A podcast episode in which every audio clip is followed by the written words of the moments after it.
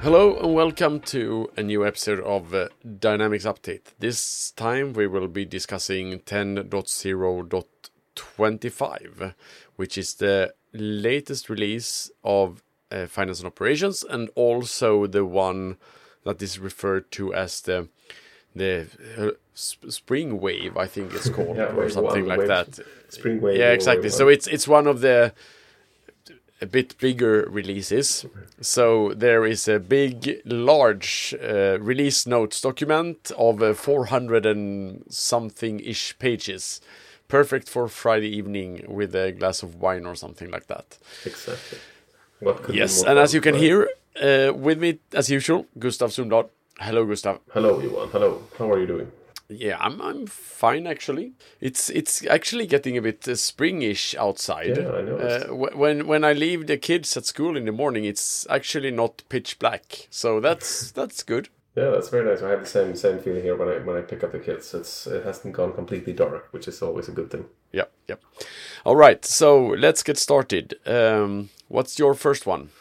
Well, uh, like you said, it's a big release. It's a lot of things happening. I mean, we already mentioned last time um, the big changes in retail um, in the architecture, so we're going to come back to that one a little bit later to reiterate because it's a very big thing happening there. Um, I just picked out one topic from finance. Um, I like it, and I mentioned it before as well from an asset management perspective, but this is the subscription billing part, which is. Um, not necessarily connected to to assets really. You can actually you could um, set up subscription billing and manage complex pricing and a lot of revenue allocation. It's a it's a very nice feature. I think it, it's very in line with how many businesses are working today with more of subscription based pricing instead of the um, well the regular or the regular pricing model that you have in in AX or in 365 so look into subscription billing features coming in um, if you have a lot of customers running on that model Yes, yeah. So mine, my uh, first one is actually on a subject that we have touched a, a, lot of times, and, and that has to do with UI. Um, this time, it has to do with saved views. We've discussed that before. Um in this release, there is actually two specific developer features around saved views. Uh, the first one is saved view support for custom filters, which means that you can actually uh, use your own code to to let the user build saved views around what you are customizing, which is which is good. Uh, but you can also do the opposite. You can also tell tell the system that in these cases you are not allowed to build saved views. On on these specific forms, you can't fiddle with the views. Yeah, and I think that that's nice, right? Because then you could really, if you have a, a critical form where you you don't want to end up in like a maintenance nightmare where people build um, well crazy designs, then you can. Or if it's just a very lightweight form, you could um, opt out of it, right? And that's a, a feature that was that was needed. Exactly, and it could could actually be a form where you actually are experiencing a lot a lot of like support cases related to this specific form, due to the fact that that the users has has been in and, and modified it, Yeah. and and uh, doesn't really understand exactly what they've done. So then in in that case you can actually say, okay, so this is a set one. Maybe you can even like right pre-populate saved views and tell them that so you have three dis- different options: your documents, all documents, and your uh, department's documents or something like that, and nothing else. That's it. You can't really do anything else with it. No, that's really cool, and it's noticeable that a lot of uh, improvements are coming in this release and in this wave as well on the on the UI part. It's an upgrade of the uh, jQuery, and it's a lot of differences. It's, another one I noticed was the saved views support for workspaces, uh, which is in preview still. Um, and uh, for me, workspaces, I haven't really. I think they were meant to be kind of the new, new and improved way of working, but uh, and it is a nice thing to, to do because you have really what you need to to see to do your daily work and um, and the, like live tiles etc and I've, I've seen it i haven't seen it been used that heavily to be honest. Still people or at least me revert back to the to the old navigation. But um and saved view support for workspaces. For me is like workspace is what you really need to see. Uh, and if you need to build a saved view on that i haven't seen the use case for it but apparently it is. So, and now if you want to, you can at still at least in preview um, support workspaces as well uh, in your uh, well saved views in your workspaces. Yeah, I think the reason why workspaces aren't that much utilized is because most of the users uh, going into FNO Hmm. are actually AX users, so they are really used to how the UI works. Even though it's a web-based UI, it's it's still fairly similar to what they're used to in in AX, which means that I don't I don't think that they don't really see the point. And and also I I I mean you get you tend to get used to the UI that you're working with. And if someone comes to you and say say we can improve your UI, the the more the the first reaction is usually why? um, it, it it works great. Why should we fix it? Yeah. So And I mean, on the other hand, I, I work in DMF uh, in uh, data management all the time, and that's a workspace. So it's kind of it depends on yeah, yeah, what you do. yeah. But, but I mean, I'm meaning for mostly for end users. yeah, of course. I mean, they they have uh, that. That's one of the things that we realize when we do implementations for customers is that a lot of the existing business processes might not be optimal. They may may actually be built the way they are because of of limitations in previous systems, but people are so used to them so they don't want to change them even if we go in and tell them that you could do it this this and this way instead and it's much much easier it goes much faster. Yeah it, we are fine with the way it works now. It's it's perfect for us. Yeah. and and uh, i mean we tend to re uh, not not like change that much so i guess that's why Okay, is it my turn or your turn? I'm not sure. your turn It's my turn, and this is um, this is a big one. This is a doozy, um, and it's been a little bit um, buzz around it as well. The um, uh, developer tools, the ability to run custom script with zero done downtime. It's basically uh, a lot of people are referring it to it as AX uh, 2012 jobs uh, all over again, and it, that is true. Um, what, what it is is a feature that allows you to.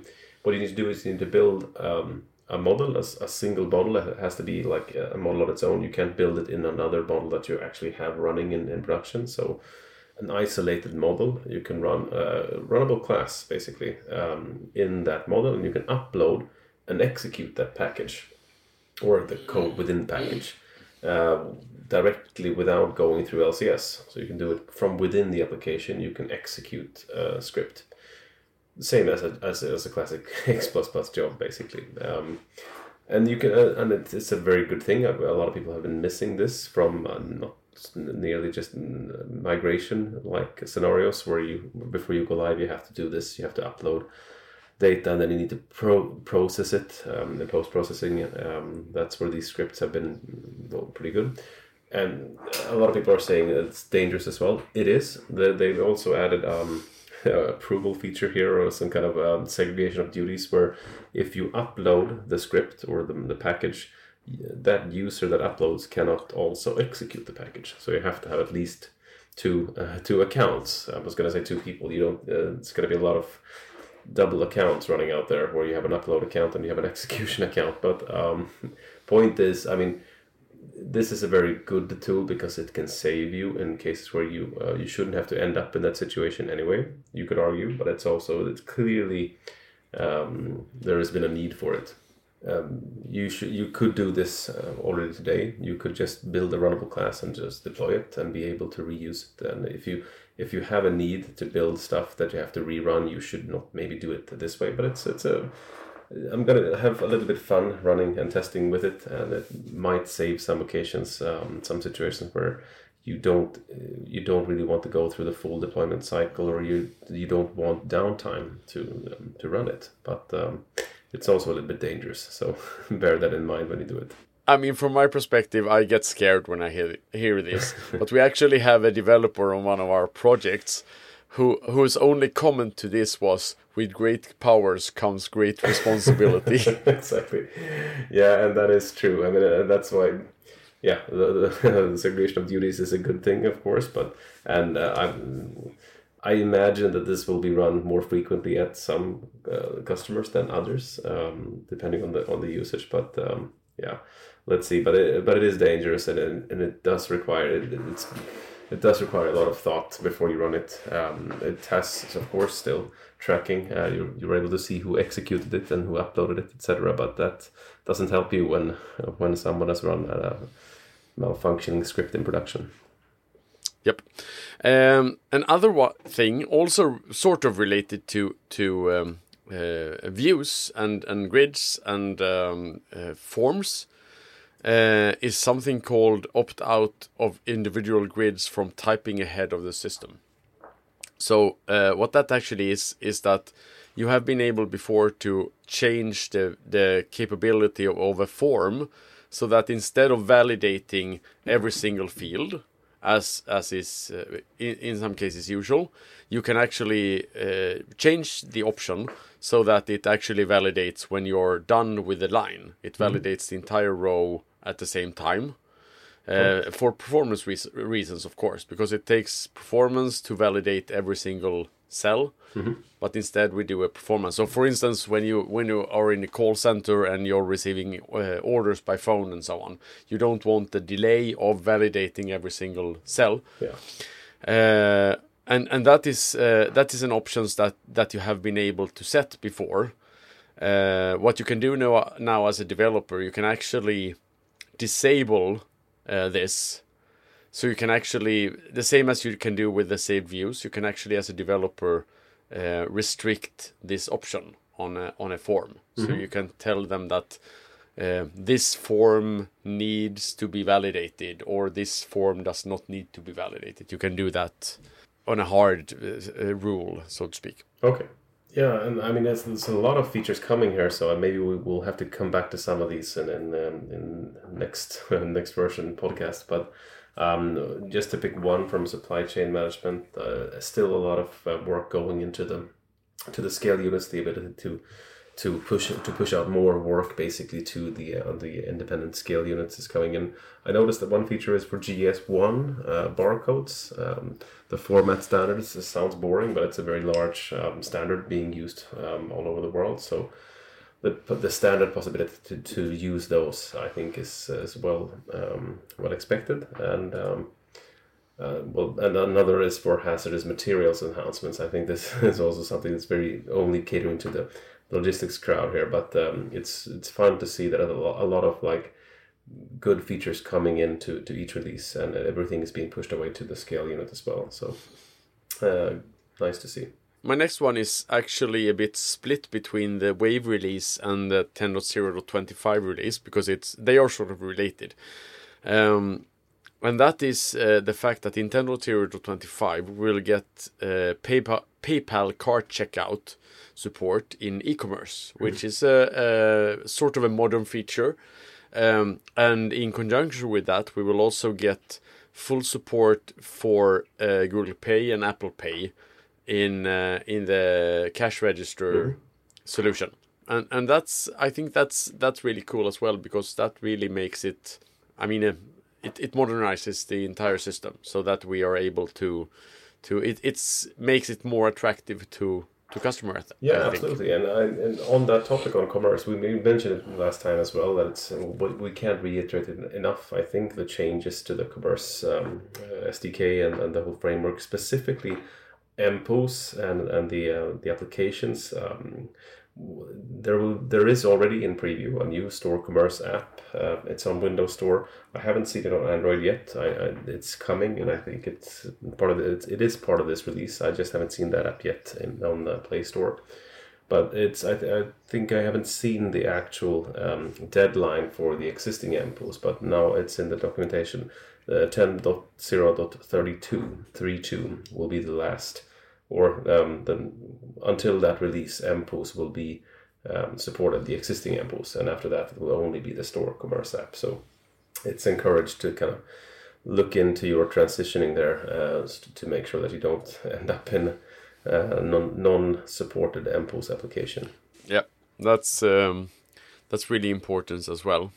Yeah, and there's a very good white paper on it as well. So I implore you to read through it. It goes through all of the changes in packaging that we already discussed before with the seal application, etc. But um, uh, more and more features will be coming into the store commerce app, and it, it makes sense to to use the native app. A lot of mobile device scenarios are enabled as well, where you can um, instead of using or relying on a hardware station, you can use the native um, capabilities of your device by using a, a, native app, basically the Store Commerce app. So it'll be fun to look into that in the coming releases to see how, how well it um, how well it evolves. Um, and I can just take my last topic here from, like the top ones at least while we're on the retail or commerce topic, and it's uh, some improvements to the statement posting functionality and um, uh, one of the most, or uh, if not the most critical, like heartbeat um, scenario in, in the retail solution where with the statement postings and some some very nice features here to to improve uh, depending on if you're using trickle feed or not. But um,